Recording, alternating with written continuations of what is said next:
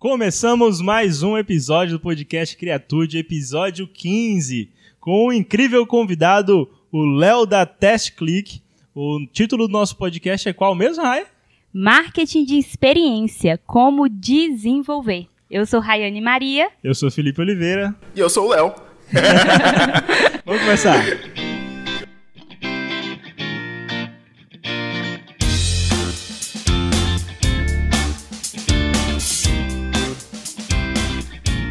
Olha, a gente não gosta de apresentar os nossos convidados, porque não tem ninguém melhor para falar da gente do que a gente mesmo.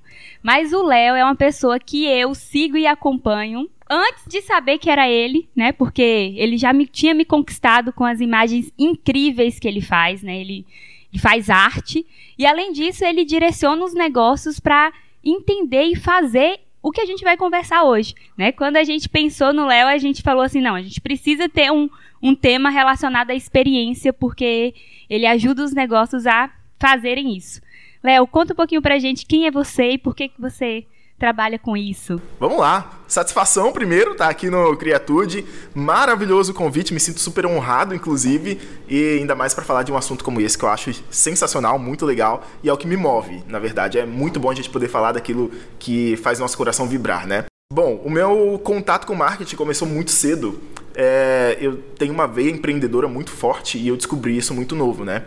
E aí é muito legal que a gente consegue externalizar aquilo que a gente gosta de fazer, né? Que é vender, que é criar, inovar e tal.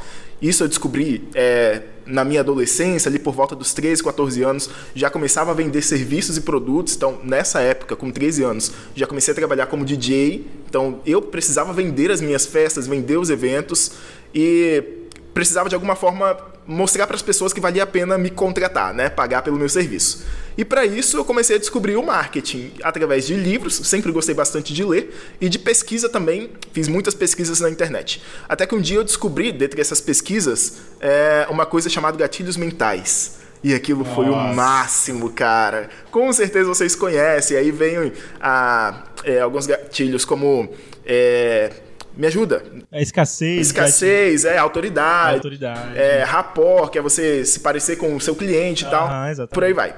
E eu descobri isso, achei muito legal. E falei, bom, vou botar na prática, né, para ver se realmente funciona. E comecei a aplicar porque eu vendia Nossa. muito para amigos, né, de escola. Era uma, é uma época de escola. Uhum. Então vendia para as festas de escola, dos amigos que faziam aniversário e tal. E comecei a aplicar isso, um pouco de autoridade, um pouquinho de escassez. Ó, oh, se você não fechar para tal data, talvez lá na frente você não vai conseguir. E aí as pessoas eh, era um incentivo e as pessoas realmente fechavam. E eu falava assim, cara, isso é muito legal.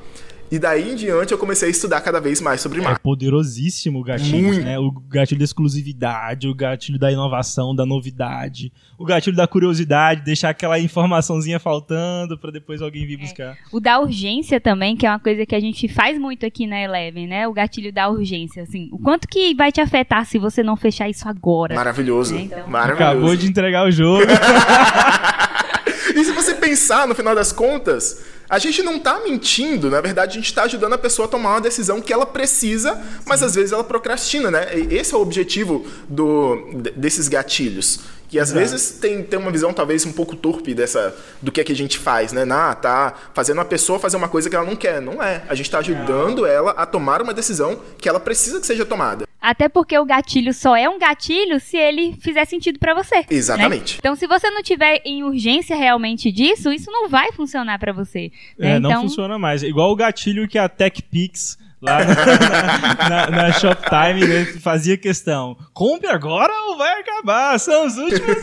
e na verdade você sabia que lá, lá, no estoque deles tinha, sei lá, 2 milhões. milhões. de câmeras que é não verdade. ia acabar. Então, assim, usar gatilho não tem problema nenhum, desde que a sua solução seja verdadeira, seu produto seja idôneo, né? E, na verdade, só ressalta a importância daquilo para resolver um problema do cliente. No fim das contas, serviço e produto é isso, né? Exatamente. Existe para resolver o problema de alguém. Legal. Pois é, e essa foi a minha primeira etapa dentro do marketing, mas, é, como tudo na vida, as coisas passam por amadurecimento, né? Então, eu amadureci também a minha ideia. Porque nessa etapa, era mais sobre o que eu conseguia ganhar com o marketing, né? Ah, legal, consigo ativar alguns gatilhos na mente das pessoas, fechar mais contratos e ganhar mais dinheiro, que não era muita coisa também, mas para quem né, não, não, precisava gastar com nada é. naquela época, qualquer coisa era maravilhoso. Então era sobre o que eu recebia. Legal. em algum determinado momento, eu passei a, a descobrir um objetivo mais nobre dentro do marketing e é por esse objetivo mais nobre que eu trabalho hoje, é o que me move hoje, né? Que é não mais o que eu consigo receber, mas o que eu consigo ajudar, o que eu consigo oferecer para as pessoas através desse meu trabalho. E eu descubro isso dentro da minha empresa, depois de ter quebrado duas vezes, né? E mudado é, um pouquinho de área, não saí, nunca saí completamente. Na verdade, o empreendedorismo nunca saiu de mim, né? Sim. Mas mudei de, de levemente de área e aí iniciei a Taste, que é a empresa que eu, que eu tenho hoje, que é de marketing para gastronomia. É, e ainda trabalhando na Taste, sempre apliquei a diferenciação, que é o que a gente vai trabalhar e conversar aqui hoje, né? A experiência é, em determinado momento, uma moça da Serra me ligou, contratou meu serviço, falou: Olha, eu preciso de você aqui, vem me ajudar. Eu preciso de imagens para minha hamburgueria. Falei: Legal, vou. Cheguei, fui muito bem recebido, parecia que estava chegando uma estrela de um, não sei, do, de Hollywood, sem brincadeira. Porque nesse momento, as pessoas já tinham uma, é, um apreço muito grande pela marca e pelo serviço, né? Então fui muito bem recebido, fizemos as coisas e tal, montei todo o cenário, a estrutura, é, peguei, era um hambúrguer o, o, produto dela, então peguei esse hambúrguer, fiz todo, tudo que eu precisava, né? Então fazia alguns ajustes, montava as camadas, passava um pincelzinho ali para dar um brilho numa carne, algo do tipo, Legal. deixei lindíssimo. E comecei a fazer uns cliques de teste para ver se a luz estava bacana, né? Se o ambiente estava legal e para ver se é falar assim, olha, a gente tem isso aqui, tá legal para você? Então esse era o objetivo, de início, né, até começar o trabalho de fato. Fiz esses cliques de teste e virei para trás para falar com a moça. E aí, na hora que eu olhei para ela, ela tava chorando. E aí eu falei bem assim, aí eu meio que travei, né? Isso não tinha acontecido antes. E aí eu falei assim, tá, tá tudo bem com você? Tá acontecendo alguma coisa? E ela falou, não, tá tudo ótimo. É porque eu fiquei emocionada. Eu não sabia que meu produto era tão bonito. E aí eu aproveitei essa oportunidade, nisso já começou a me cair uma, uma sensação de emoção por dentro, entendeu? E eu falei assim, olha, tá vendo isso aqui? Tá vendo esse, esse produto? Não foi eu que pensei, foi você que pensou. Tá vendo os equipamentos que a gente tem para fazer ele? Uma chapa, uma grelha, é, uma fritadeira para batata? Tá vendo tudo isso aqui? Isso aqui é fruto do seu trabalho. É, foi você que alcançou isso aqui. O mérito não tá em mim. Eu só peguei o seu produto, te fiz um clique tô te mostrando aqui o quanto você é capaz de ir longe. E isso mudou a, a, a vida da mulher para sempre, mas mudou muito mais a minha. Porque eu consegui descobrir que através do meu trabalho, através do marketing, não era mais sobre o que eu ganhava, é sobre como eu podia ajudar outras pessoas a recuperar aquele brilho nos olhos que às vezes a gente deixa apagar, né? E para finalizar e falar sobre brilho nos olhos, eu tenho uma, um pensamento particular que é o seguinte: todo brilho ele tem que vir de algum lugar. E o brilho nos olhos, a gente diz que ah, eu gosto muito de fazer tal coisa e tal, tenho brilho nos olhos por isso. Mas da onde que vem o brilho que está nos olhos? Na minha concepção, o brilho dos olhos vem de dentro do coração. É uma chama que arde no coração, né? É uma coisa que a gente gosta muito de fazer. Mas às vezes essa chama vai se apagando. E aí, quando a gente descobre que de alguma forma dá para acender a chama nas pessoas de novo e fazer elas sentirem vontade de continuar de novo, poxa, isso é o máximo. Esse foi o meu amadurecimento e é justamente por isso que eu trabalho hoje. E é o que eu quero fazer pro resto da vida. Caraca. Nossa, eu acho que a gente já pode encerrar esse episódio porque já foi muito foda. Deixa eu até conferir se já tá Pelo amor de Deus. Pois é. Eu achei incrível essa questão do brilho nos olhos. É um dos valores aqui da Eleven, né? A gente tem aqui escrito na parede. E é um valor pessoal também nosso, né? De é. você fazer aquilo que, que queima o coração, né? E, e quando você falou sobre a, a empreendedora, né? Que ficou emocionada quando viu, eu acredito que é exatamente por conta da dificuldade que a gente tem no dia a dia de empreender, né? Você é empreendedor, eu sou empreendedora, nós somos empreendedores, a gente sabe disso. E aí às vezes a gente se esquece da essência, porque o dia a dia atropela a gente, né? Então, a esse trabalho que você faz, que é fantástico, não é só para o cliente, por mais que seja direcionado, mas é principalmente para que as pessoas se lembrem da essência né, do negócio. Esse é absolutamente meu objetivo hoje. O que eu vendo para a empresa, porque assim, eu tenho duas etapas dentro da minha empresa, né? Uma é vender para a empresa, o que a empresa precisa, e outra é vender para o dono da empresa. O que eu vendo para a empresa é cliente, né? É uma, uma forma dele alcançar mais pessoas, dele conseguir mais notoriedade e trazer mais é, visibilidade para o seu produto. Maravilhoso. Não tem nada de errado com isso, mas não é o que me move. O que me move é justamente o que eu vendo para a pessoa, que é fazer ela se sentir exatamente como você falou, né? É, recuperar esse fôlego que uma vez foi perdido por conta da, da vida mesmo, né? A gente tem tanta coisa para resolver que às vezes a gente se esquece por que, que começou a fazer alguma coisa. Sim. E de repente você está fazendo só no automático, porque não tem propósito mais. E aí, em determinado momento, você lembra, não, é, não posso parar. É, porque eu comecei por esse objetivo. E aí, quando você retoma esse objetivo, sua força volta junto, né? Esse é o, esse é o meu propósito hoje.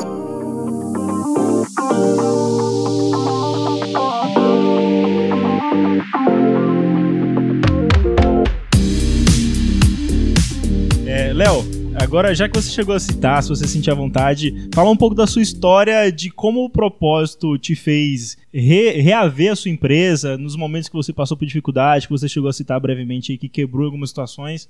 Então eu imagino que um propósito é que fez você, não, vou continuar tentando, vou otimizar em tal processo.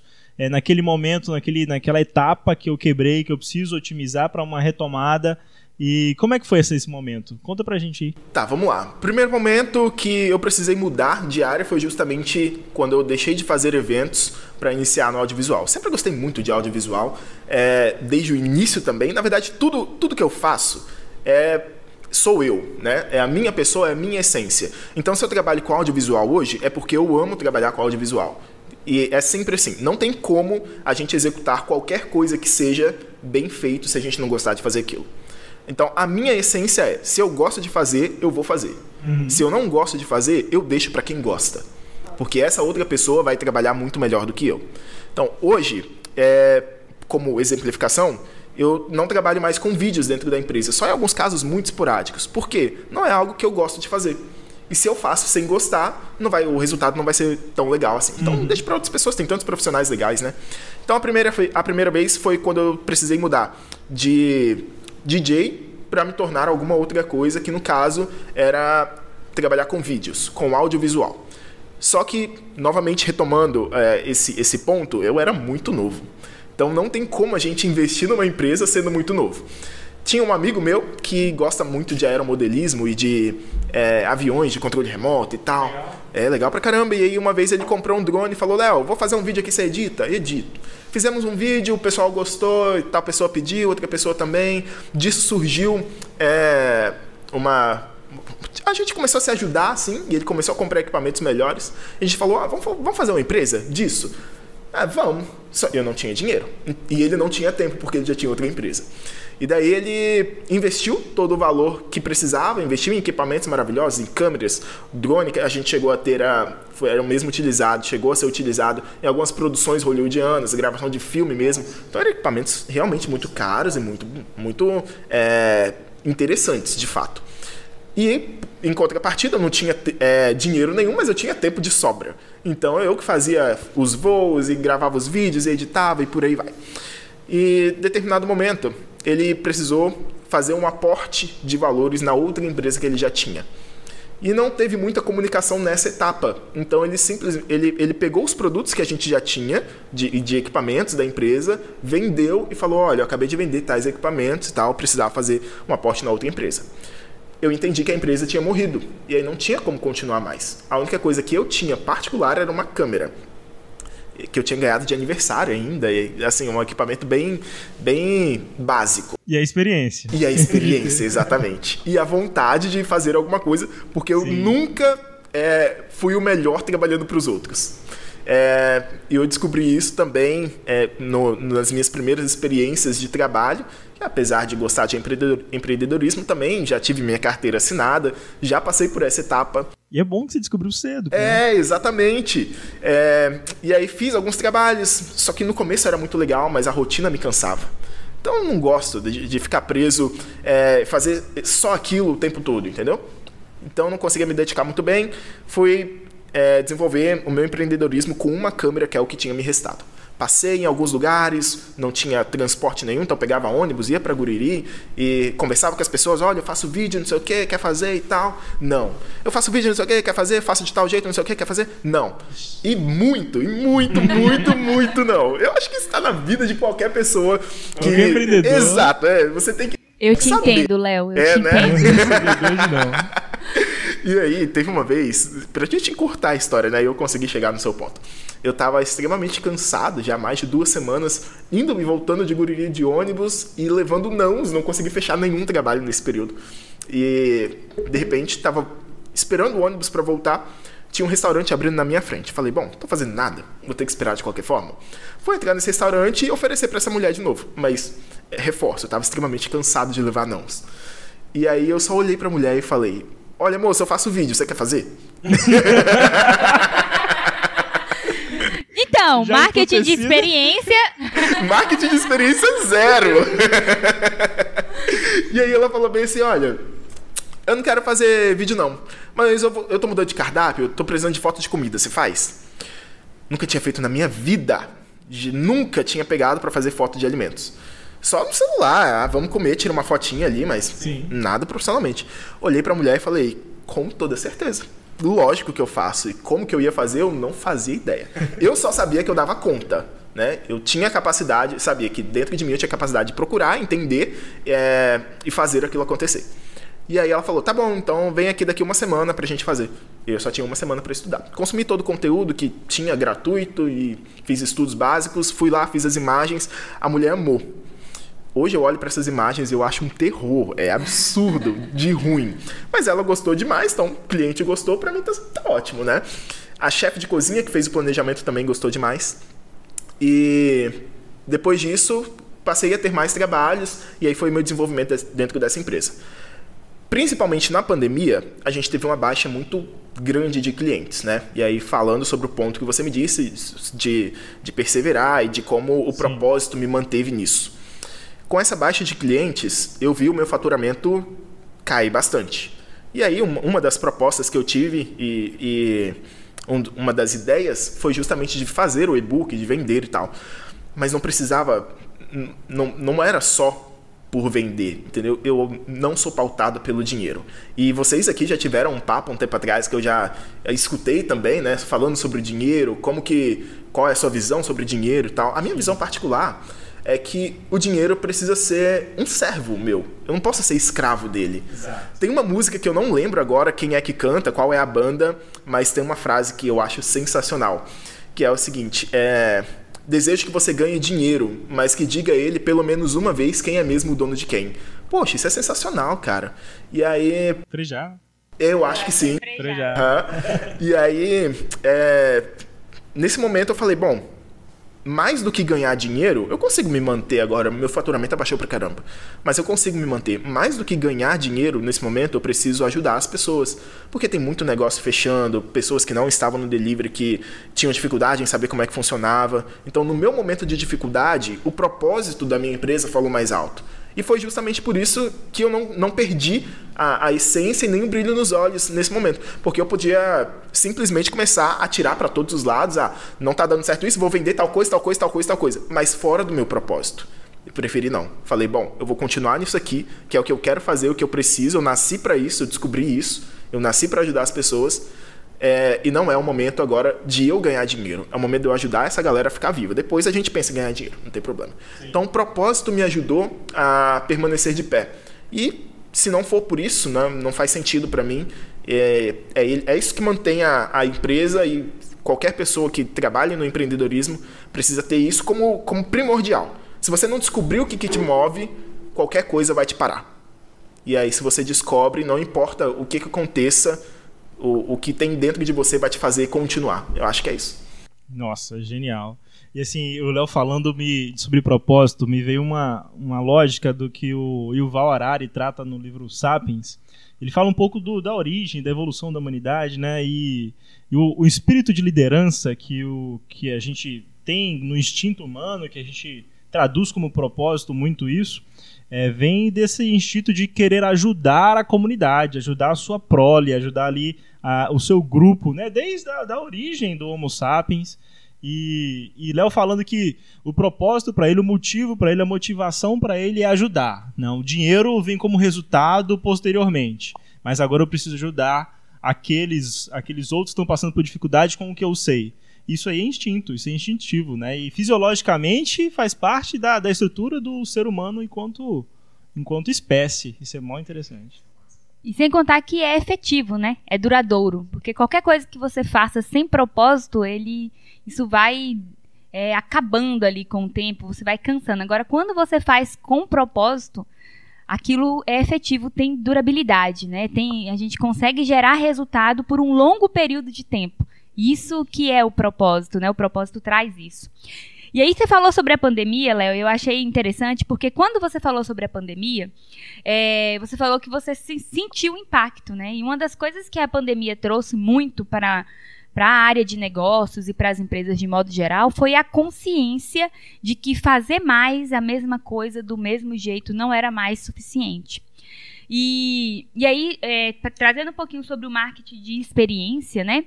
A, as empresas grandes e as empresas mais atentas, elas já sabiam que o marketing de experiência era um era uma saída estratégica para você conseguir fidelizar e manter os clientes. Mas as empresas menores não. As pequenas empresas, elas sentiram isso durante a pandemia e elas falaram: "Opa, eu preciso me posicionar melhor, né? Eu preciso me atentar para o meu cliente".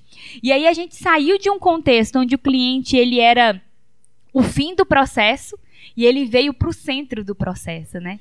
Ele, ele veio para para o contexto geral da organização. A empresa gira em torno do cliente e o cliente não é só o final ali, a entrega ou quem vai receber. E, e isso dentro de, de, todas as empresas, de diferentes formas e com diferentes ferramentas, a gente fala desse mesmo conceito, de trazer o cliente para o centro, né? E aí eu queria que a gente começasse a falar um pouquinho sobre o que, que é então marketing de experiência, pensando nisso, né? O que, que seria isso, de fato? Bom, vamos lá. O marketing de experiência, ele está, é, eu diria que intrinsecamente ligado à diferenciação. Né? São duas coisas que, quando a gente fala de um, a gente fala de outro automaticamente. Porque o marketing de experiência vai justamente é, se você aplicar bem aplicado, vai te diferenciar das outras empresas. Então, é, é, é maravilhoso porque você consegue, através dele, é, não precisar abaixar o seu preço, por exemplo, um, um, dos objetivos, né, e uma das propostas é que você não precisa baixar o seu preço para conquistar os seus clientes. Você pode simplesmente mudar a forma como seus clientes são recebidos, como ele percebe a sua marca, para conseguir se tornar diferente das outras pessoas e tudo que é diferente vale mais. Né? Se você tem, se eu tenho é, dois produtos que são iguais, pelo menos na minha percepção, ah, tudo bem. Estamos falando de hambúrguer aqui, é a minha área, né? Mas se aplica a qualquer outra. É, eu tenho duas hamburguerias, uma que trabalha com bife da Frisa e uma que trabalha com bife da Seara. Se isso não, não aparece para o meu cliente e ele só recebe os dois hambúrgueres na mão, para ele é a mesma coisa, porque né, não tem diferença é, visual naquilo. Uhum. E aí se o cliente não descobre se ele vê, na verdade, que as duas coisas são iguais, ele vai optar pelo que é mais barato, o que é lógico. Porque se eu tenho duas coisas idênticas, não vale mais a pena eu pagar mais caro se eu estou recebendo a mesma coisa. Agora, a partir do momento que você consegue se diferenciar e aplicar a experiência do cliente dentro da sua empresa, isso já te serve como um separador de águas. Então o cliente percebe, bom, na verdade não é tudo igual. Isso aqui me oferece uma coisa extra. Então vale, mais, vale a pena eu pagar talvez um pouquinho mais por isso aqui. Então é, é maravilhoso para se manter é, esse brilho na empresa, né? para manter essa, essa força na empresa e, diferenciar. Mas o que, que é, é, de fato, o marketing de experiência, que é a sua pergunta? É a gente trazer emoções para dentro da experiência de compra do cliente, né? do processo de compra. Porque às vezes a gente fala assim. Esses dias eu abri uma caixinha no Instagram e falei qual o seu diferencial? É, qual o seu superpoder, na verdade? A gente vai falar sobre isso aqui, superpoder. É, e aí, o que, que você vende e tal? E as pessoas falavam assim, ah, eu vendo experiência. Mas no, no final das contas, a pessoa não vende experiência. A pessoa só tem um processo de venda, Sim. que é igual a qualquer outro. Então, o que, que faz eu ter experiência? O que, que é isso? É quando você, dentro do seu processo de vendas, você consegue aplicar emoções para o seu cliente. Nossa, eu tenho que comentar sobre isso, porque eu acompanhei essa caixinha e teve uma que falou, acho que era pão caseiro, alguma coisa caseira que a pessoa vendia. E aí o Léo perguntou isso e ela falou: Ah, eu vendo experiência. Ela falou: Não, você vende memória afetiva, né? Nossa, Nossa eu achei incrível. Eu acompanhei a caixinha toda, todas as respostas foram excelentes, mas esse da memória afetiva me marcou muito. Falou assim: Nossa, você tem, vende aquele cheirinho de casa de vó e tal. Então, falou sobre essa questão da memória afetiva. Porque às vezes a gente acha assim, vende experiência. Tá, mas que experiência? Qual é o ponto, né? Qual é o superpoder? Então é fantástico. É isso. E aí a gente precisa dizer: toda empresa tem um superpoder. Toda. Talvez você não descobriu da sua empresa ainda, mas todas têm. Então, não é sobre o que você oferece. Eu tenho uma comparação que é legal pra caramba da gente fazer, que é o seguinte. É, exemplificando uma empresa com experiência e uma empresa só com processo de vendas, tá bom? Vou te vender uma viagem agora, presta atenção. É um pacote de viagem maravilhoso, custa dois mil reais o pacote de viagem. É, e aí você vai viajar no ônibus de uma marca maravilhosa chamada Marco Polo, modelo L375, esse ônibus. Ele é movido a diesel. A gente só abastece esse ônibus é, nos postos Ipiranga, então só tem diesel Ipiranga de super qualidade. Todas as lâmpadas desse ônibus, de dentro e de fora, são da marca Philips, que é uma marca maravilhosa de lâmpadas. É, e todos os cabos de vela são importados da Noruega. Então, os cabos que fazem esse ônibus funcionar. Vamos? Pra viagem? Não é bem isso que determina. Isso é um processo de, de, de, venda que parece ser surreal, mas é o que as pessoas fazem com é muita frequência. É o que mais é aplicado. Sabe por quê? Você está falando do seu produto, você está falando sobre qualidade, a qualidade de lâmpada, mas que na verdade poderia ser a qualidade do, do seu bife, a qualidade do Sim. ketchup que você usa, a qualidade do cimento que você vende, sei lá. É só sobre qualidade. Então é só o meio. Você está falando sobre o, o, o aquilo que vai te levar para o final. As pessoas não querem comprar o meio, as pessoas Sim. querem comprar o final. Então agora presta atenção, vou te vender um pacote de viagem. É o mesmo pacote. Dois mil reais. É, você vai para esse pacote, você vai para essa viagem num ônibus, que não tenho o que falar, o ônibus é muito legal, tem um conforto bacana, só que você vai passar sete dias no Egito. Dentro desse pacote de viagem já está incluso é, uma visita dentro de uma das pirâmides, tá bom? Então você vai conhecer uma pirâmide por dentro, vai sentir a emoção do que, que era viver naquela época e tal. Também está incluso um passeio de camelo, então você vai poder estar tá perto do, do animal, que é um animal é, típico ali do Egito, né? Então vai poder andar a camelo e tal. E se você tiver é, com o coração bom, se você não tiver um surto até chegar nesse momento, a gente também vai fazer um passeio de quadriciclo pelos desertos do Egito para você conhecer os diferentes de, tipos de deserto. Além da culinária que você vai descobrir, né, os amigos que você vai fazer no Egito e vai voltar com muita história para poder contar para as pessoas que ficaram aqui. E aí, bora? Por dois mil reais, com certeza. Sete dias? Então, isso é o marketing de experiência. É quando a gente não vende o meio, a gente vende o final. A gente vende a emoção para o cliente. Olha, não é sobre como você vai chegar, é como você vai se sentir quando você chegar lá. Isso é experiência.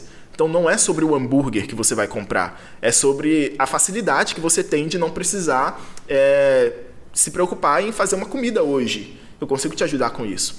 Ou então é sobre você juntar as pessoas e poder ir para uma pizzaria ter momentos felizes. Olha que demais. Não é sobre pizza. É sobre o momento que aquilo ali te proporciona. Isso é o marketing de experiência. E se toda empresa descobrir como que consegue ajudar o cliente dessa forma, de uma forma mais profunda, de uma forma emotiva, vai conseguir, além de vender muito mais, é, a, a chamar a atenção dessas pessoas e é, fortalecer o seu propósito, que foi o início de toda essa conversa. Genial, genial. E o mais é, incrível de tudo isso é que a experiência ela já é intrínseca a qualquer organização e até coisas que não são necessariamente organizadas. Por que eu tô falando disso? A gente tem uma memória afetiva, aí, a Rai, de um lugar na Bahia.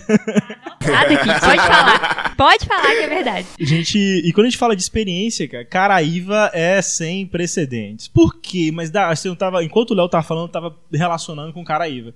Por que Caraíva nos marcou tanto, virou o nosso lugar, o lugar da nossa família? Porque a experiência lá é incrível, é inédita, é exclusiva. Andar descalço cinco dias seguidos, a gente não usa sandália naquele lugar. Caramba, é, que massa. É, quando a gente começou a ir lá, tinha acabado de chegar energia elétrica naquele lugar. Então, assim, a, a convivência. Lembra uma, uma, experiência que teve muito incrível? Que lá tem uma esfirraria, até a origem, não sei se é da França, enfim, uma esfirraria muito profissional, que é a melhor esfirra que a gente já comeu na, na vida. vida. E enquanto a gente comia esfirra, olha a emoção, né? Isso é a experiência que fica gravada, é memória.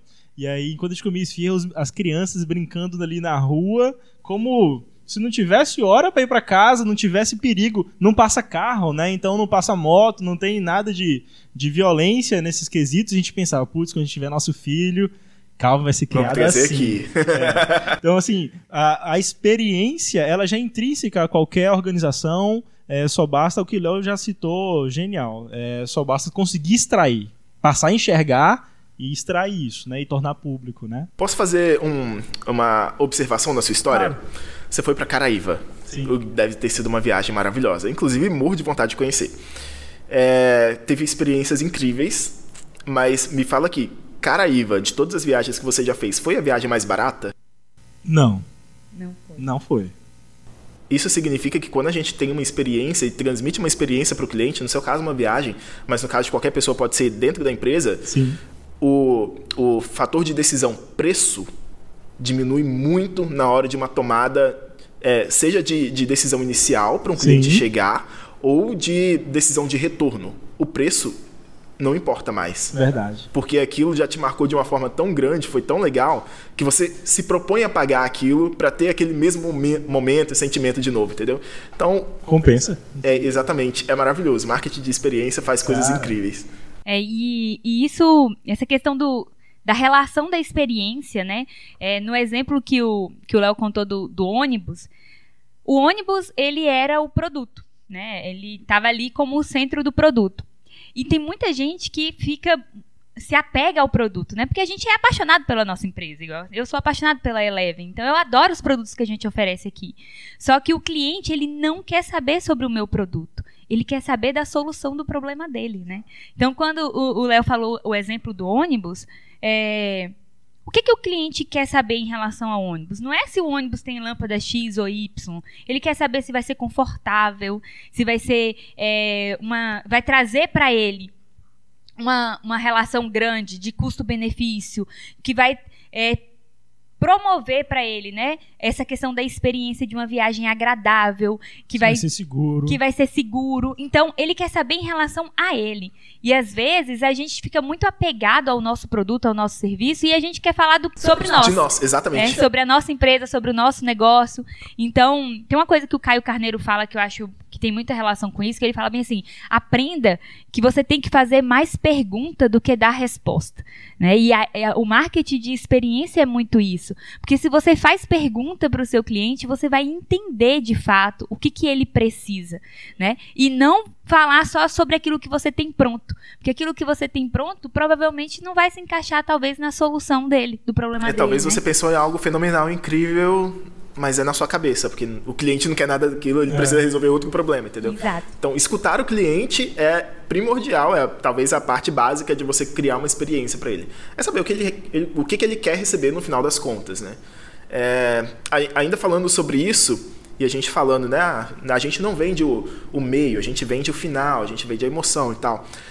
Uma forma da gente saber se isso realmente funciona, porque tá, tudo bem, a gente está falando sobre marketing de experiência, mas até o presente momento, aqui nesse podcast, a gente não falou se isso de fato é, traz retorno, né? O que, que me comprova de que isso funciona? E aí eu vou te trazer uma comprovação é, absolutamente factível. Grandes empresas não gastam dinheiro à toa. E isso a gente sabe muito bem. É, então, uma empresa num porte da Coca-Cola, por exemplo, não vai gastar os seus milhões fazendo algo que não vai lhe trazer retorno. No meu caso, a minha empresa não tem milhões para estudar a experiência, mas eu tenho a minha inteligência de poder observar o que eles estão fazendo e falar: bom, se eles estão fazendo isso é porque dá certo. Então, se, se a gente está falando sobre experiência, é porque grandes, grandes empresas já fizeram isso, está dando certo e eu consigo aplicar em qualquer empresa também. Exemplos. É, vou te falar aqui algumas marcas para você também, Felipe, e vocês vão me dizer o que, que essa empresa vende. É, é a pergunta, é a resposta óbvia, Show. e eu vou te devolver com uma resposta menos óbvia, tá bom? Mas que Legal. faz parte do processo de experiência. Combinado. Vamos lá. É, Omo. O que, que a Omo vende? Limpeza de roupa suja. Produto. Sabão. Sabão em pó. É, respostas óbvias. É exatamente isso. Mas na verdade a Omo não vende isso. Se você parar para observar as propagandas da Omo, o que, que tem sempre? Uma criança brincando, se sujando inteira e uma mãe no final botando a roupa para lavar. Compara isso com a propaganda da Vanish, por exemplo. Vanish, superpoder de limpeza com as cápsulas de H2O que entram na roupa e que limpam e tal. É sobre o produto. A Omo não. A Omo tá te vendendo, através das propagandas e da linguagem que ela trabalha, primeiro, liberdade para a criança poder se sujar sem problema nenhum. E segundo, tranquilidade para a mãe é, poder ter certeza. Olha, pode deixar seu filho se sujar depois, o sabão em pó vai dar jeito, vai resolver. Nossa, e ela me conquista completamente. E ela agrega valor por isso. Muito! Você pode comparar, né? O preço do. do Exatamente, exatamente. Vamos lá, mais um exemplo então. É, Fisher Price. Sabe o que, que é? Eu sei, brinquedo. Brinquedo. a resposta mais óbvia é essa, mas na verdade a Fisher Price não vende brinquedo. Quem vende brinquedo é a Estrela. É a Hot Wheels, que quando eu era criança eu via as propagandas lá no SBT do carrinho que subia pela parede, ficava aficionado por aquilo. Poxa, muito legal, quero isso. Mas a Fisher Price não. A propaganda deles é sempre de um bebê, de uma criança fazendo alguma coisa e se desenvolvendo. Então eles não vendem brinquedos, eles vendem desenvolvimento, eles vendem é, cognição, eles vendem é, é, coordenação motora para criança. Esse é o objetivo deles. E eles fazem isso através das propagandas. Coca-Cola, a mesma coisa, que vende abra a felicidade. Né? O slogan da Coca-Cola já diz isso. A propaganda da Coca-Cola na época do Natal é uma coisa que, se não houver, a gente sente falta. Aquela Aham, emoção, exatamente. a propaganda da Coca-Cola do Natal. Então, grandes marcas fazem isso, não tem motivo da gente não fazer também nas nossas. E essas grandes marcas, elas não fazem isso porque são grandes. Elas são grandes porque já estão fazendo isso há muito tempo. Então, se eu quero ter uma empresa que tem destaque, eu não preciso, ah, vou esperar cair é, 100 mil de faturamento na empresa para eu começar a investir em experiência. Não, eu tenho que começar a investir em experiência agora, com o que eu tenho, com o que eu posso, para que lá na frente isso me traga mais retorno e eu consiga fazer melhor ainda. Inclusive, uma das premissas de Mário Sérgio Cortella, né, de fazer o que você pode com o que você tem, para no futuro poder fazer melhor ainda, né, ter condi- condições de fazer melhor ainda. Então, é exatamente isso a experiência. A gente precisa começar hoje, não dá para procrastinar.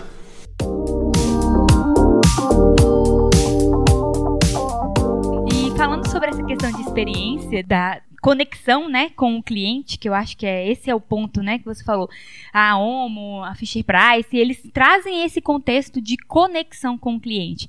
Tem um livro que eu tô, que é o livro que eu estou lendo, eu tô no finalzinho dele, mas ele me trouxe muito, muito essa, essa, na verdade, essa consciência, né, porque é uma coisa que a gente faz muito, mas ler sobre isso, estudar sobre isso é muito importante.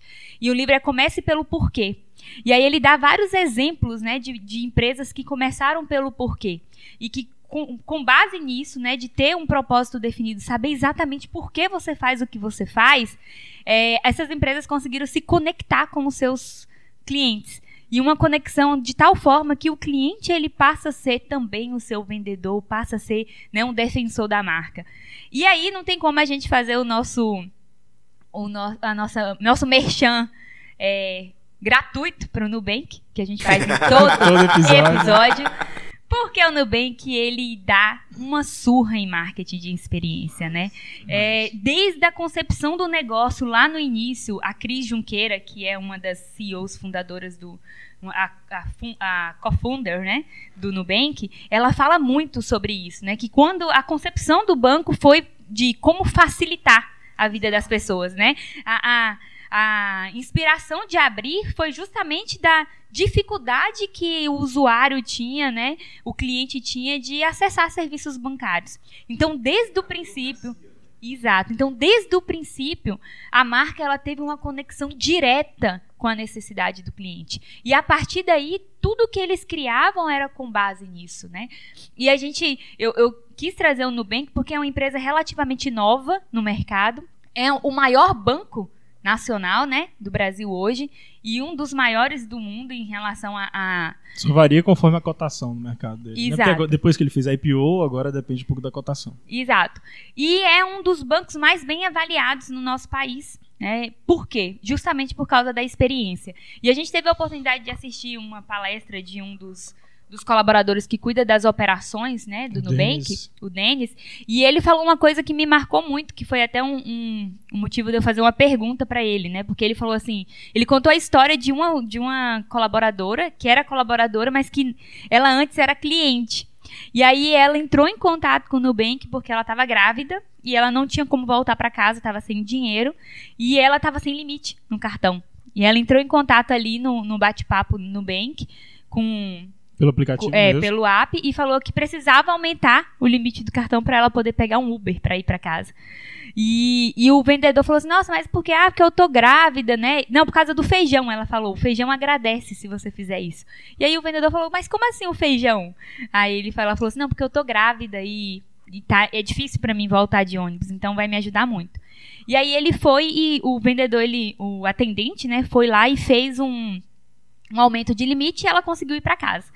Só que ele não fez só isso. né? Porque o Nubank tem uma cultura e eles têm lá um, um, é, um bônus, é, né? Isso é incorporado na operação, Isso. isso, é genial. E aí cada um ele pode gastar uma cota para beneficiar um cliente por causa Para do contato. trazer uma experiência única. Essa. É. Continua isso. E aí ele, ele contou que, que ele viu a história dessa menina, né? E aí mandou um presente pra, pra casa dela, porque ele tinha o endereço dela, tinha tudo. Mandou lá um presentinho do Nubank e falou: esse é pro feijão. que massa, E cara. mandou pra, pra casa dela. E isso marcou ela de tal forma que ela falou assim: eu quero trabalhar nessa empresa. Eu quero fazer isso para as pessoas. Para ela foi muito forte. E ela foi trabalhar no Nubank, participou do processo seletivo grávida e falou: Eu quero trabalhar aqui por causa disso. Contou essa experiência que ela teve. E eles contrataram ela e criaram, por causa dela, um ambiente interno, porque a empresa era muito nova e eles ainda não tinham, por exemplo, um ambiente de fraudário para criança. E como ela foi trabalhar grávida, ela ia precisar desse espaço. E aí eles criaram um espaço para criança e o nome do espaço é feijão. Que incrível. E, e, cara, quando Que a gente massa. escutou isso na palestra, eu falei assim: se existe uma definição de marketing de experiência, pra mim é isso. Né? Porque o cliente ele se apaixonou de tal forma pela marca da empresa que queria trabalhar na empresa. Né? Então, criar uma conexão que isso faz, faça com que o, o, o cliente ele se apaixone pelo seu negócio. Né? E aí os fatores é, é, racionais, eles vão ser meros detalhes, né? Que foi o, o que o Léo falou Como sobre preço. o preço. Exatamente. É, então a experiência, esse caso do Nubank, ele é, é demais, né? Mas assim, a gente para pra pensar que às vezes saber um nome, né, ou um nome talvez mais íntimo, como era o caso lá, de como ela chamava o filho dela, é, faz muita diferença. E a gente para pra pensar quantas vezes somos atendidos aqui em nossa cidade e por onde vamos e nem sequer o vendedor se preocupa em nos perguntar qual o seu nome. É só nossa, só se preocupa em trazer descrições sobre o produto, que esse é, enfim, eu- falando sobre produto, sobre compra, eu só penso em obras que a gente está construindo dentro de uma casa. Mas o cara só fala, ah, essa Dá um cor exemplo sobre isso daqui a pouco. É o ser mais máximo. impermeável. e é, assim, e ao mesmo tempo, é, o caso do Nubank, ele essa, esse aval pro colaborador fazer o incrível acontecer, o Denis até usava essa palavra, né? É. Fazer o incrível acontecer, tá, tá na operação, né? Então já tá na cultura da empresa. Exato. E aí vem outro ponto importantíssimo, né? A experiência é uma questão cultural, assim como qualidade é cultural. Então tem se em, em organizações médias e, e maiores, né, dependendo do número de colaboradores, isso tem que estar incorporado. É uma cultura que desde a, do porteiro até o diretor vai se preocupar com isso. E aí, quando eu falo sobre estar incorporado na cultura, uma empresa que vem logo à mente e que todo mundo quer passar por lá um dia, é a Walt Disney, né? A Realmente. Disney é isso. A Disney ela zela pela experiência do usuário Do início ao fim. do início ao fim, cara. Desde a faxineira que ela se preocupa, ela, ela briga com as crianças. A gente não pôde ir lá ainda, né? Mas é, a gente vê relatos dos nossos amigos que desde a faxineira, que cai uma balinha no chão, a faxineira vai lá, brinca com a criança, dá três balinhas de volta. ela já tem um saco de balinha no bolso, vai, assim, justamente para situações como essa. E ao mesmo tempo ensina, ó, caiu no chão, ou então caiu um papel no chão, toma lá uma balinha e toma seu papel de novo, joga na lixeira. Entendeu? Essa experiência, desde ali da, da- da- do porteiro, sem contar todos os, todos, absolutamente todos os funcionários do parque, eles, eles trabalham com humor, trabalham com, com satisfação, é sorriso no rosto, ou fantasiados. Isso é uma experiência incrível. Por isso que Disney é Disney, né? E, e não se questiona. Muito legal. E essa questão do, do- da Disney tem um livro, um livro que eu uso até com os meus alunos, do Tom Collin, eu acho o nome do autor, que um dos valores, né, dos princípios da Disney é tudo mostra entusiasmo e todos mostram entusiasmo. Né? São os dois valores que eu acho. Eu sou apaixonada. Eu quero que a Eleven sempre pense desse jeito também. Por quê? Porque ele fala assim, cara, quem vem na Disney quer diversão.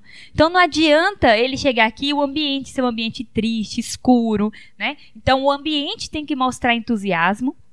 Mas as pessoas, todos também tem- devem mostrar entusiasmo. Então você tem que chegar, vai estar todo mundo sempre sorrindo. Vai ser um ambiente que você pensa assim, é impossível ser triste nesse lugar, né? E aí isso é para todo mundo e isso tem que ser intrínseco mesmo, tem que ser uma coisa que está do lado de dentro. E isso me faz ter uma pergunta: será que o marketing de experiência é para todo mundo? É para todas as empresas? Todo mundo consegue startar isso? O que, que vocês acham? Deixa o Léo falar primeiro. Deixa o Léo dar uma aula aqui pra gente. É. Vamos lá. Eu vou colocar o meu ponto de vista, tá bom? É, na minha concepção, existem dois tipos de marketing de experiência. O primeiro é, e é o menos comum, e claro, mais difícil de ser aplicado, que precisa ter propostas específicas, é a experiência de imersão. Como que ela funciona? É quando você faz o cliente se transformar, se transformar em parte daquele show que está acontecendo. Um exemplo, a Disney. O, o, cliente ele não vai lá para ver o show, ele vai lá para fazer parte do show. Ele tem interação com as princesas, ele, ele, ele consegue é, conversar com as pessoas, com os, os, personagens, por aí vai. Então se transforma ele não no, no mero espectador, mas em parte daquela experiência. Isso é imersivo. Trazendo para um contexto talvez um pouco mais próximo, é, seria a mesma coisa do que a gente entrar. No, vou usar novamente um, um, exemplo da minha área, né? Mas entrar numa hamburgueria é, temática com o tema de Harry Potter. E aí, quando você pede uma bebida, na verdade não vem no copo, vem numa. É uma porção mágica que chega na sua mesa que você tem a, a oportunidade de beber. Entendeu? E por aí vai. Então, isso é uma experiência imersiva. Não é para todo mundo. Não tem como ser aplicado em todos, em ser aplicado em todos os, né, em todos os negócios. Mas o segundo tempo, o, a segundo, o segundo tipo de experiência é uma experiência de algo que, que a gente não toca, que é justamente a emotiva, né? E aí essa sim é aplicável para qualquer empresa, todas. Basta a gente retomar o ponto e descobrir o superpoder da sua empresa, né? O que, que a sua empresa faz que ela faz tão bem que as pessoas só compram por aquilo, mas na verdade você não está percebendo? O que, que é, em, em, qual ocasião, em qual momento você ajuda essa pessoa de tal forma que não é sobre o produto, é sobre o que ela está recebendo no final. Isso é o, o superpoder da sua empresa. O meu superpoder dentro da Taste é, claro, descobrir, né? Tive a honra de descobrir isso um pouco mais cedo, mas é de saber que através do meu trabalho eu consigo incentivar outras pessoas a continuar a dar um gás para elas. A minha empresa tem esse poder. E no final das contas é isso que a pessoa quer também. Só que ela não, ela não quer comprar. É, é, ânimo, né? Não tem como a gente chegar na vendinha é. e falar, ah, me dá dois quilos de animação aí. Não existe. É eu me dá dois quilos de felicidade. Não tem como. Se tivesse, seria bom também. Nossa, né? seria o máximo. Inclusive, eu acho que eu podia vender felicidade. ia ganhar o dinheiro. Mas vamos lá. É, então, como a gente não consegue comprar isso, a gente tenta obter isso através de outras coisas que a gente está comprando. Então, esse tipo de marketing de experiência é para todo mundo. Exemplo: consigo colocar um marketing de experiência dentro de um posto de gasolina? O que é uma coisa muito difícil, porque você está vendendo commodity, né?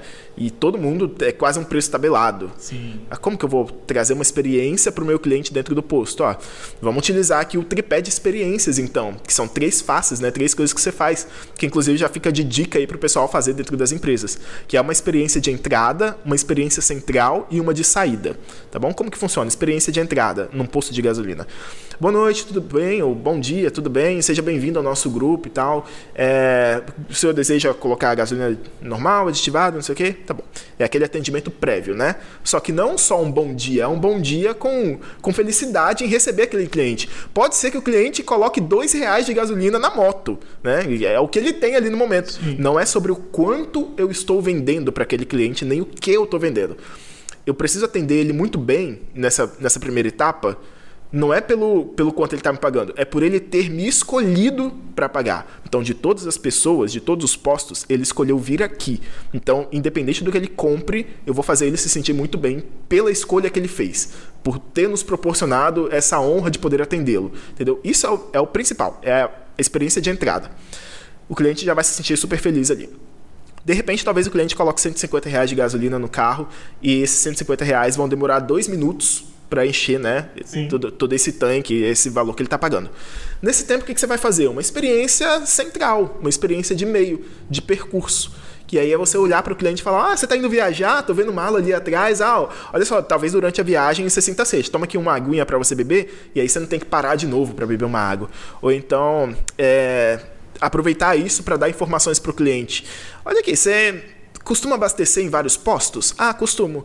Ó, deixa eu te apresentar um negócio. Tá vendo esse equipamento aqui? Ele mostra a quantidade de pureza da gasolina. Então, sempre que você parar, dá uma olhadinha aqui nesse, nesse equipamento para você saber se realmente tá, tá, é um posto legal ou não. E se você em algum momento perceber que o carro está dando umas falhadas, alguma coisa do tipo, aí você fica esperto, é, porque pode ser uma gasolina adulterada. Então, a gente gosta de falar para o cliente para precaver, né? A gente trabalha com a gasolina legal, mas nem todo posto faz isso. Então, para você saber. Então, você está trazendo uma informação para o cliente que pode, ser, pode parecer bobeira, mas por dentro ele está se sentindo cuidado. Ele, uhum. Nossa, esse cara está se preocupando comigo, né? E aí, para finalizar essa experiência de preocupação com o cliente, talvez no final você fala assim: olha, é, confere aqui na bomba, é esse valor mesmo que você que, que você queria? É isso mesmo. Então tá bom. Então a gente fechou o valor certo. Coloca o valor na maquininha, ó, confere o valor também, que a gente gosta de fazer isso para você ver que tá recebendo o valor, né, certinho e tal. E o cliente confere, não, é isso mesmo. Tá bom. Fechou? Vai com Deus. Boa viagem para você, até a próxima. O cliente vai sair dali é, com outra perspectiva. Não é só um posto. Esse, esse pessoal aqui uhum. tem todos os postos, mas esses aqui cuidam de mim e do meu carro, entendeu? Então é uma experiência dentro de um posto de gasolina que vende commodity. E ele retorna. Retorna. A recorrência. Segundo exemplo, desculpa, vou, vou deixar Não, você falar. pelo amor de Deus, é... pode falar.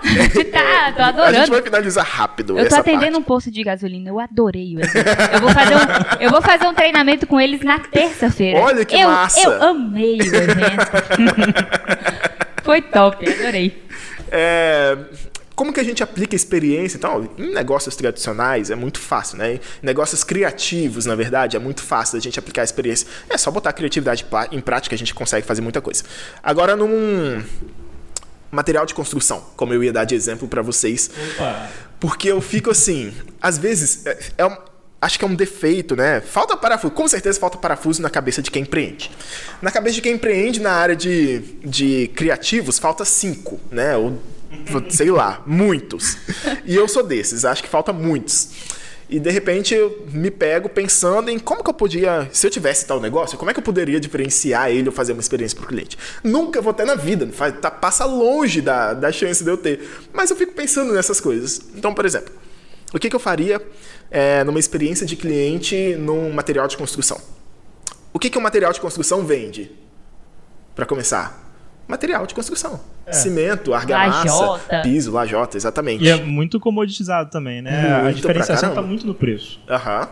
É, mas na verdade, no final das contas, o material de construção não vende nada disso. Se a gente estiver falando de experiência. Um, um material de construção está vendendo o sonho de alguém de ter uma casa própria, ou é o primeiro casamento, e a pessoa está começando a construir uma vida, ou está se sentindo super feliz porque está saindo do aluguel, construindo alguma coisa para ela, é um bem durável. Então, não é sobre material, não é sobre cimento, é sobre um sonho que está sendo construído. E como é que eu transformo isso, é, tendo agora essa visão, numa experiência do meu cliente? Bom, de repente o cliente fez uma compra, é, pagou ali os seus 6.300 reais de material de construção, que a gente sabe que tá caro pra caramba. e no final o, o, atendente fala assim: Ah, posso tirar uma foto de vocês aqui e tal? Só pra gente fazer uma selfie, postar no Instagram que vocês compraram aqui. Ah, tá bom, pode. Ninguém vai negar uma selfie, ninguém vai negar uma foto, né? É, é simples demais de se fazer. Maravilhoso. É, tá bom, tiramos aqui é, o, seu, o seu pedido. Amanhã, meio-dia e meia, o caminhão vai bater lá no, na sua obra para te entregar, tá bom? Tá bom. Só que você precisa estar tá lá para conferir o material, para ter certeza que está chegando tudo certinho. Ótimo. No outro dia, meio-dia e meio, o cliente está lá esperando o material chegar e chega como deve acontecer, né? É feito o descarregamento, tá tudo ok. E antes de ir embora, o entregador fala assim: Olha, eu trouxe um negócio para você.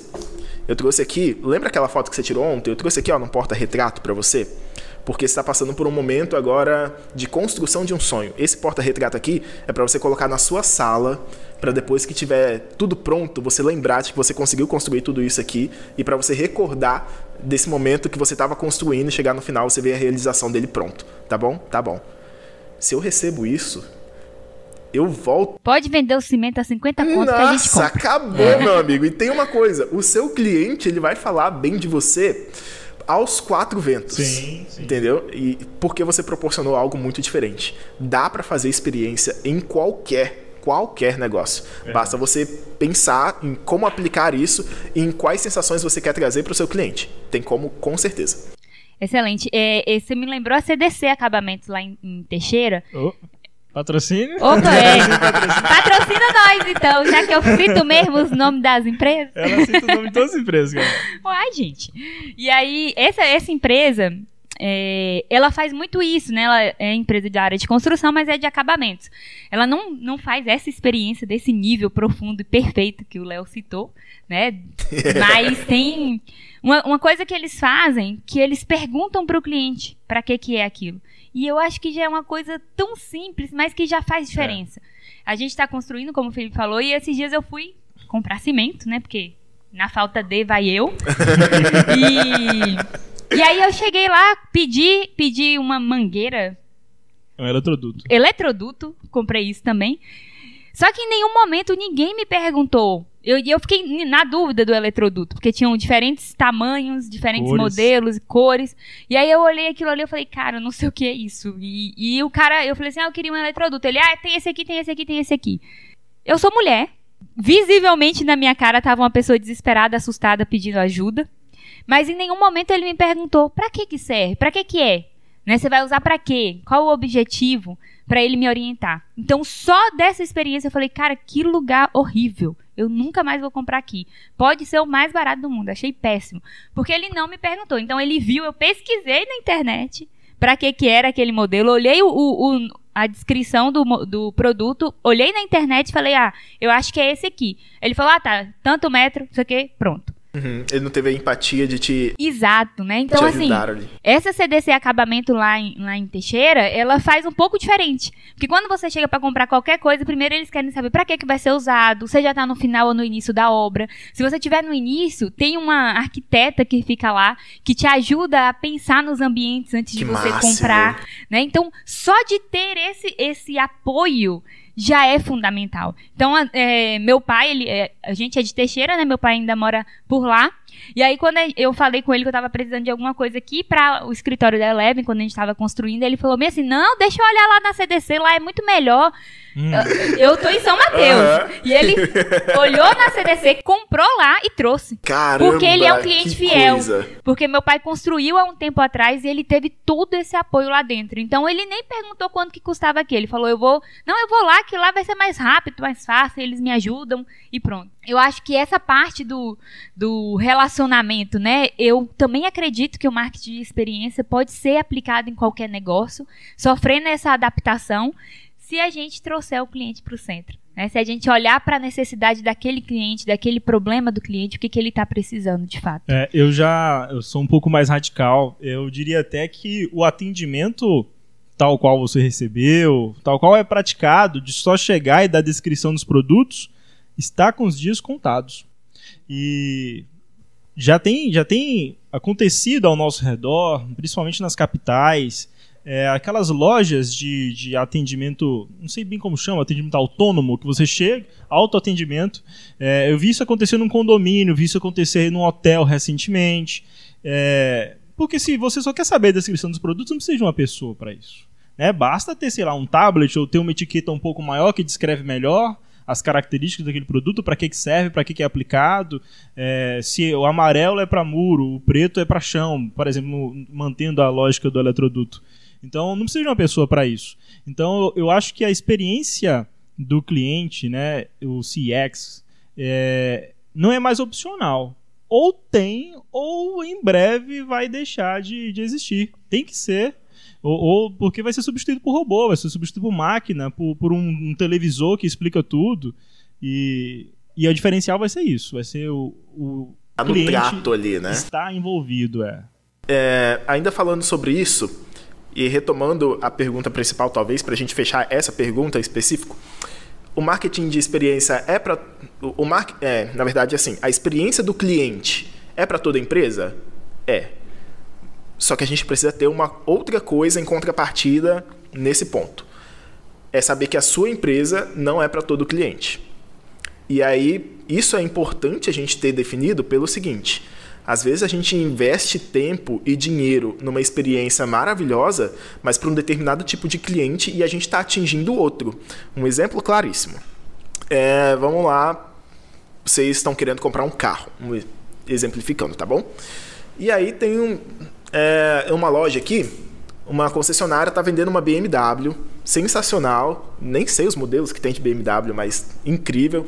E dentro desse veículo tem banco aquecido, então você consegue, é, num dia frio, você tem um banco lá para te aquecer enquanto você estiver dirigindo. Tem piloto automático, então você não precisa nem frear, nem acelerar. Você só seta a velocidade que você quer seguir pela via e o carro vai fazer isso automaticamente. É, também tem na parte de trás dos bancos, para quem está sentado atrás, dois DVDs, né? Dois, duas telas, uma em cada poltrona, e aí elas são individuais. Então cada pessoa que está atrás consegue assistir uma coisa diferente, aquilo que ela quer e tal. O ar-condicionado é digital, então ele faz a medição do próprio ambiente, já, já cria um ambiente próprio com a temperatura ideal em todo o carro. Enfim, tendo esse veículo em vista, me diz agora, a BMW pensou na experiência do cliente ou não?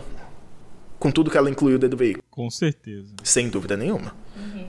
Aí vem o seu João. Seu João tem nove filhos, mora na Meleira, tem uma criação de galinha, dois porcos e uns pés de café que de vez em quando ele precisa tirar os grãos e levar lá no moedor, que fica a 6 quilômetros da casa dele, numa estrada de chão. E aí o seu João chega na concessionária e o vendedor apresenta esse veículo para ele. Seu João vai olhar para o veículo que foi pensado como uma experiência do cliente, vai falar bem assim, tá, mas eu não preciso disso aqui. Então vamos fazer o seguinte, vamos fazer o seguinte, ó. Tira aqui o ar-condicionado, aí esse banco aqui você tira também, vou botar o banco do Calhambeque que eu tenho lá em casa.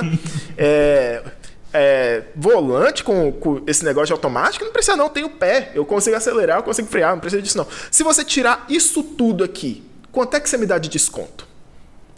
É isso que, que acontece quando você vende para o cliente errado. Então ele não consegue perceber valor na experiência que você está transmitindo. E, a, e aí, para compensar aquilo, ele vai te pedir desconto. Ah, eu não preciso disso. Pode tirar isso, isso, isso aqui e me dá de desconto, que para mim é melhor abater no preço. Isso acontece em várias outras áreas que não o preço, né? Mas que o cliente não vê valor. Sim. Então, se você estiver trabalhando a sua experiência perfeitamente, mas para o cliente errado, ela não vai trazer resultado. O principal de tudo é você entender o que você está fazendo é para um cliente específico. É para aquele tipo de cliente. Você não vai atender todo mundo e as outras pessoas vão falar assim: ah, é, as pessoas que não são seu cliente vão falar, tá, é, não é legal, mas não é legal para elas. Mas para outra infinidade de pessoas é maravilhoso. Então tenha isso em mente. Não, nunca na vida tente fazer uma experiência para todo mundo, fazer uma empresa para todo mundo. Quem atende todo mundo de forma genérica não recebe ninguém de forma é, é, presente mesmo, né? Exatamente.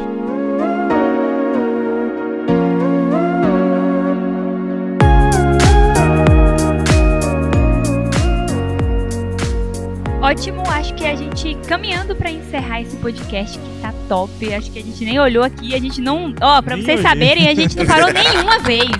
Esse é o primeiro podcast que a gente grava direto, sem nenhuma interrupção, porque a gente tá no flow aqui. Top. Pode cortar depois é. as melhores partes para não ficar tão grande assim. não, a gente gosta. E o nosso público, ele é fiel, ele escuta. É, eu queria que a gente pensasse cada um em uma dica para a gente implementar, né, ou para uma organização, para um profissional liberal que seja, para implementar o marketing de experiências nas suas atividades. Então a gente vai dar três dicas, né, no total, cada um uma dica de como implementar o marketing de experiência, né, ou a experiência do cliente no seu negócio. Deixa eu começar antes que o Léo fale tudo. o Léo tá demais. Bem, eu acho que pensar nos detalhes e o, a diferença está no detalhe, no fim das contas. É, o Léo citou um monte de organização e como aplicar, ele trouxe exemplos, mas, assim, em suma, só contribuindo com o que já foi dito, é pensar em como você pode acrescentar um detalhe ou na chegada do seu cliente ou na saída do seu cliente para deixar marcado aquele detalhe. É, por exemplo, voltando à analogia do posto de gasolina, de repente entregar um, um chaveirinho ou é, entregar o copo de água, que é um detalhe, entregar uma caneta e o saber usar as palavras certas, que também não é só entregar e deixar lá em cima da, do capô do carro, né? Saber usar, ó, talvez você vai passar por tal lugar e vai e tá com engarrafamento ali na frente e tá muito quente hoje, vai vai vai dar sede. Toma um copinho aqui.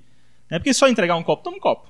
você pagou 100 reais na gasolina, uhum. toma um copo. É diferente de ali na frente tá, tá, tá engarrafado, você vai tá calor, você vai sentir sede. Toma, é muito diferente. É a diferença de um brinde para um cuidado, né? Um brinde, ah, tá bom, você pagou 100 reais, toma aqui, você tem direito ao copo d'água. Exatamente. Que é. isso acontece aqui em São Mateus. Do nada você tá pagando, o cara te mete um copo d'água, fala, o que que tá acontecendo? Eu não pedi isso, nem comprei.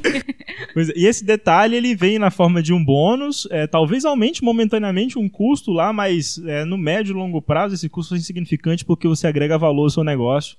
E esse mesmo detalhe pode ser chamado, também chamado do over delivery, né? Entregar um pouco mais do que o cliente espera. Só de entregar um pouco mais, putz, ele vai se sentir beneficiado. Eu paguei por isso, mas eu tive isso e isso.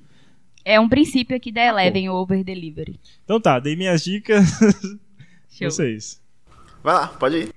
Então, eu acho que eu vou usar um exemplo de uma pousada em Trancoso, que a gente é super fã e que vai ser Quarto a base crescente. da minha Aí dica. essa você pode falar o nome, quarto É, crescente. não, eu vou falar, deixa eu falar, cara. Esse cara me atravessa, velho. É, a quarto crescente, né? É uma pousada que a gente conheceu, acho que tem uns 5, 6 anos. Não, a gente foi antes de casar na primeira vez. E a gente já tem 6 anos de casado. Então, a, a gente já foi lá umas 4 ou 5 vezes na quarto crescente. E a primeira vez que a gente foi, foi muito incrível, porque foi a primeira vez. Mas todas as vezes que a gente volta lá, a gente sente uma experiência diferente. E aí, só para falar um pouquinho brevemente, mas depois eu aconselho que entre no Insta, não para vocês irem, né? Mas eu aconselho que vá, mas mesmo se não quiser ir, para conhecer um pouquinho do trabalho deles e ler os comentários, porque quem lê os comentários das fotos vai perceber do que a gente está falando, né? E aí, quando a gente chegou, uma coisa que sempre acontece quando a gente vai para Trancoso é que a viagem ela é um pouco tumultuo- tumultuosa, né? A gente já vai, já chega cansado. E aí, quando a gente chega na recepção, diferente de vários hotéis que a gente já foi, é, não fala assim, ó, check-in, valor tal, vai pagar no cartão ou no dinheiro. Né? Isso é o que geralmente acontece. Lá não, eles perguntam como foi a viagem, tá cansado, quer beber o quê? Se você falar assim, ah, eu quero beber um drink de cacau, aí eles vão trazer, vão no pé, eles colhem o cacau, eles fazem o drink e traz dentro do cacau pra você. Você tá louco. É tipo, meu Deus. Né? Então eles, eles têm esse cuidado desde o princípio. E Raine faz isso. Geralmente eu peço uma cerveja, só ela. ela, ela, Uai, eu quero ela vai no experimentar. mais difícil. E aí, eles, e quando a gente chega lá, eles já chamam a gente pelo nome. Então a gente, eles perguntam antes qual é a média de tempo que a gente vai chegar. E eles têm as reservas ali todas estipuladas. E quando a gente chega, então a gente colocou lá na nossa reserva que vai um casal com um bebê. E a gente vai chegar em torno de 3 horas da tarde. Então, quando a gente chega, como é uma pousada menor, a probabilidade de não ser a gente é muito grande. Né? Por quê? Porque a gente já descreveu que vai um casal. Diferente se for uma pessoa só, ou se for, forem duas amigas. Então, quando a gente chega, ele fala assim: Ei, Rayane, tudo bem? Fez boa viagem? Eu falei: Meu Deus, Como é que ela sabe? essa mulher me ganhou, né? E aí, é, leva a gente no quarto, já vem uma pessoa, já pega as malas enquanto a gente tá ali, a gente não descarrega as malas. E, e esse. Tem várias pequenas experiências. Mas uma das coisas que marcou muito a gente quando a gente estava indo embora é que a gente ficou. A gente sempre fica em torno de três, três dias lá. E aí eles têm. O café da manhã é um ponto fora da curva deles, da experiência, né? Dessa questão também da, da, dos sentidos. E eles têm sempre três, três sabores de bolo diferente no café da manhã. E a gente. E tem uma, uma das gestoras, ela fica ali pelo café da manhã falando: já provou esse bolo? Não, deixa eu pegar um pedacinho pra vocês. Tem que pelo menos provar. E ela faz você provar vários bolos ali ao longo desses três dias. No seu último dia, antes de você ir embora, né? Ela te pergunta qual foi o sabor de bolo que vocês mais gostaram. E a gente fala, ah, foi o de Nutella, foi o de coco, enfim. No outro dia de manhã, quando a gente vai embora, eles entregam um bornal com uma marmitinha, o sabor bolo do seu bolo preferido.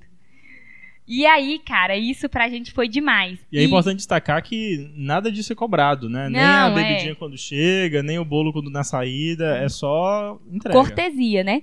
E aí, isso pra gente era uma marca registrada dele. Só que teve uma vez que a gente foi, acho que foi a última vez que a gente foi, que a gente ia sair muito cedo. E o café da manhã lá começa às seis e meia, sete horas. Só que a gente ia ter que sair antes disso, porque a gente ia ter que vir aqui pra São Mateus, a gente já tinha compromisso à tarde. E a gente ia sair, se eu não me engano, era seis horas da manhã. E aí a mulher falou assim, nossa, mas vocês vão sair antes do café? A gente falou, ah, mas não tem problema não, a gente vai precisar ir mesmo e tal, obrigada. E tudo bem. Aí no outro dia tinha a marmitinha do bolo. Só que a mulher, a cozinheira, ela tinha vindo mais cedo. e ela fez duas tapiocas para viagem pra gente e um café preto sem açúcar. Porque eu só bebo café sem açúcar. E ela já tinha colocado num copinho com, com tampa e falou bem assim: não, é porque falaram pra gente que vocês iam mais cedo. É, para fazer o bolo mais cedo. Só que aí a gente pensou, como é que eles vão fazer uma viagem dessa sem tomar café? E, e o que, que ela quis dizer com isso ali? Não foi ninguém que mandou ela fazer isso. Foi uma preocupação dela particular. Foi uma preocupação dela sobre o nosso café da manhã, da, da, da manhã, né? Sair sem tomar café da manhã. E aí a minha dica é sobre isso. Não adianta você ter a melhor cultura de experiência possível se você, antes de mais nada, não se convence e não convence os seus de que isso é necessário.